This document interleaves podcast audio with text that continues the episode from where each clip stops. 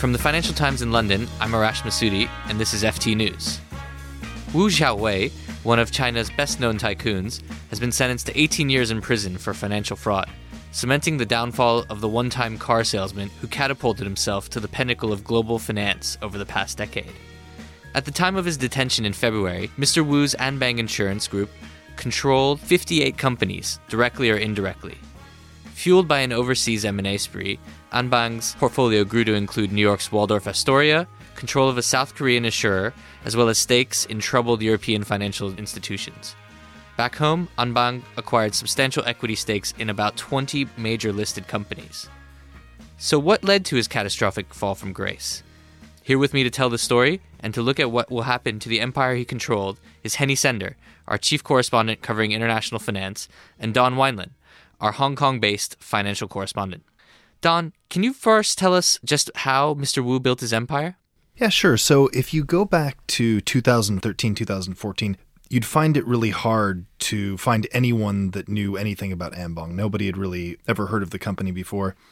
At around that time, basically what Anbang was doing was seeding its parent group with billions of dollars through shell companies that it had basically set up itself. So that's kind of the story of how Anbang grew to become a billion dollar company in the first place.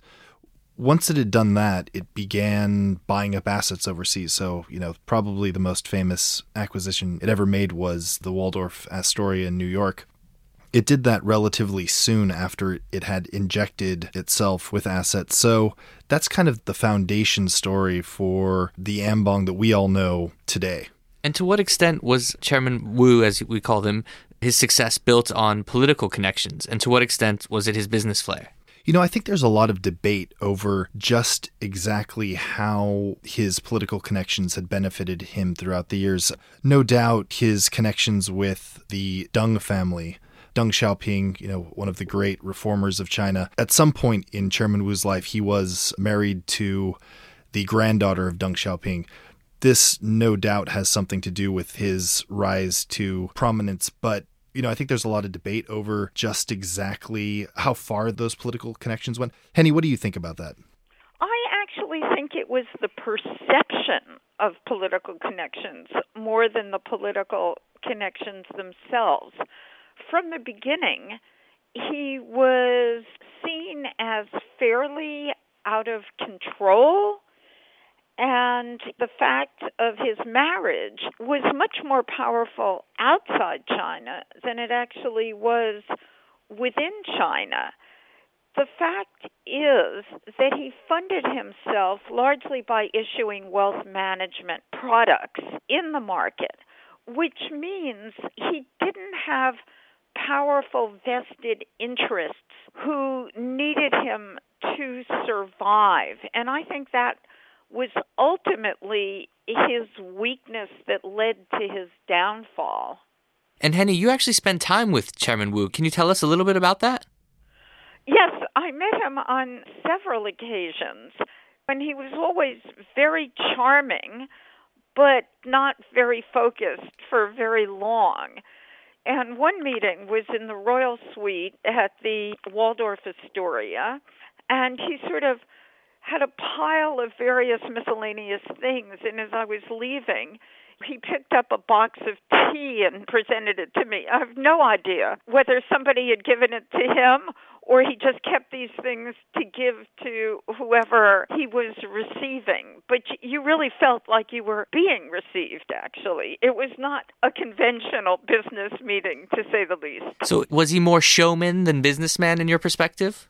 I mean, the thing that you really felt was that this was a guy who had a very short attention span, and to keep him engaged, you needed to stay away from serious topics because he would then lose interest. You know, he would want to know what do you think about my purchasing this or that. And he loved stories about deals going wrong.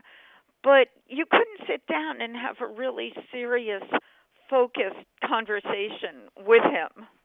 Absolutely. And this whole thing reminded me of the story we covered two years ago together, which was his attempt to buy Starwood Hotels, which he ended up losing to Marriott. But I remember one quote which you had gotten for the piece where one of the executives inside Anbang said, We went around the table and every one of us told him this was a bad idea, and yet he pushed through with it.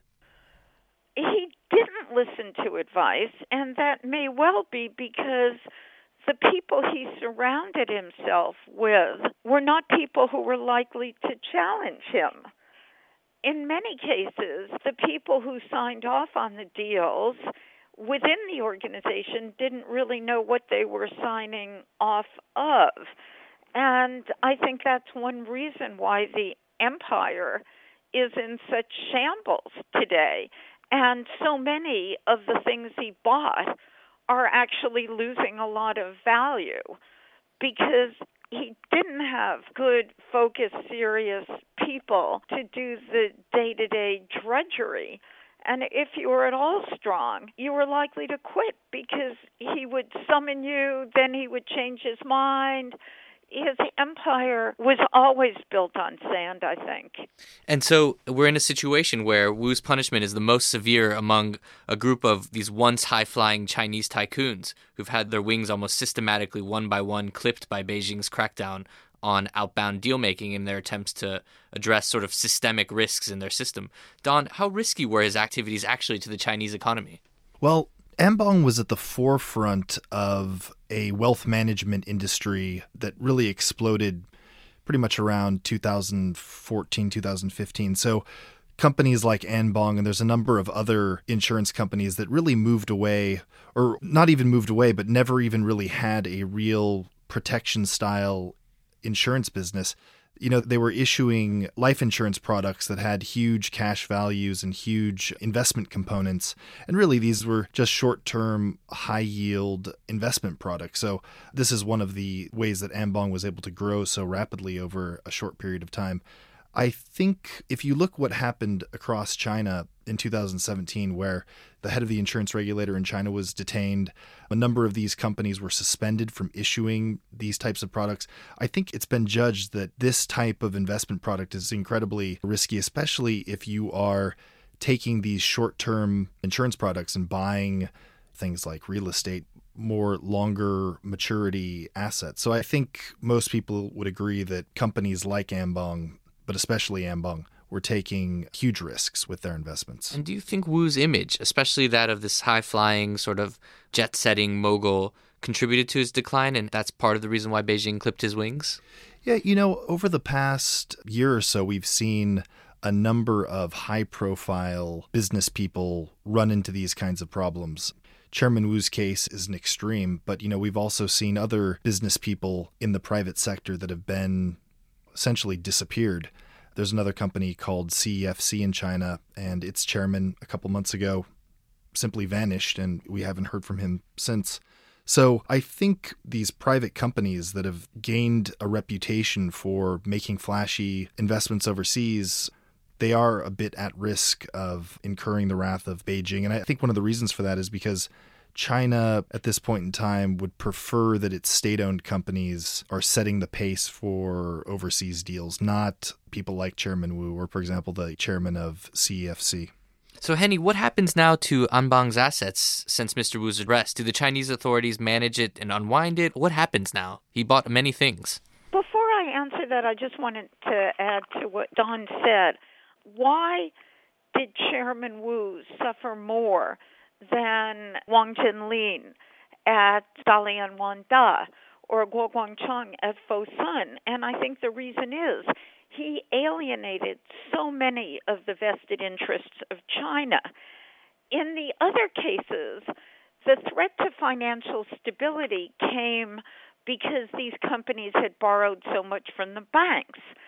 But in a very counterintuitive way, that meant that the banks had a vested interest in the survival of these founders and their companies. With Chairman Wu, he hadn't borrowed a lot from the banks. The banks were indifferent to his fate, but precisely because, as Don said, the wealth management products were so risky, there were issues of social stability as well. And I think that's why he was singled out and treated so harshly by the authorities. And now the empire is a total mess. I think the authorities are very concerned. They don't really have great experience in running these things. And the European regulators are concerned, and the Korean regulators are concerned. South Korea has had a fairly volatile relationship with China recently, and now the government of China controls almost 20% of the insurance assets in South Korea. That does not make the South Korean authorities very happy. So they would like to sell off all these things, but the problem is Chairman Wu paid so much more than they can get that you have this kind of gridlock because every distressed investor in the planet is lining up wanting to buy these things at bargain prices and the Chinese government doesn't want to sell at those bargain prices. And one person at Anbang said to the insurance regulators, "We will look as stupid as the Japanese did when they bought Rockefeller Center in the 80s." And Beijing does not welcome the thought of these fire sales. Exactly, and you sort of just think of the image of the Waldorf Astoria, which is under renovation and deeply in need of financing to complete those renovations, and yet Anbang is not necessarily in the best of shapes to secure its future. Lastly, Don, what does this all mean for Chinese-owned companies and how the investment community might think about them? I think it's pretty clear. I mean, if you're a Chinese businessman who has access to bank finance in China and has some kind of design on buying up a uh, you know a flashy trophy asset overseas, this is not a good period of time for you. You're probably not going to do those deals. This is more of a period of time for the state-backed companies, the uh, state-owned enterprises, to do overseas deals. All right. And with that, I'd like to thank Henny Sender, who's joined us all the way from the States for this call, and Don Weinland, our Hong Kong finance correspondent. To keep up with all the latest in Chinese outbound deal making, Chinese tycoons, and the fate of China's economy, check us out on FT.com.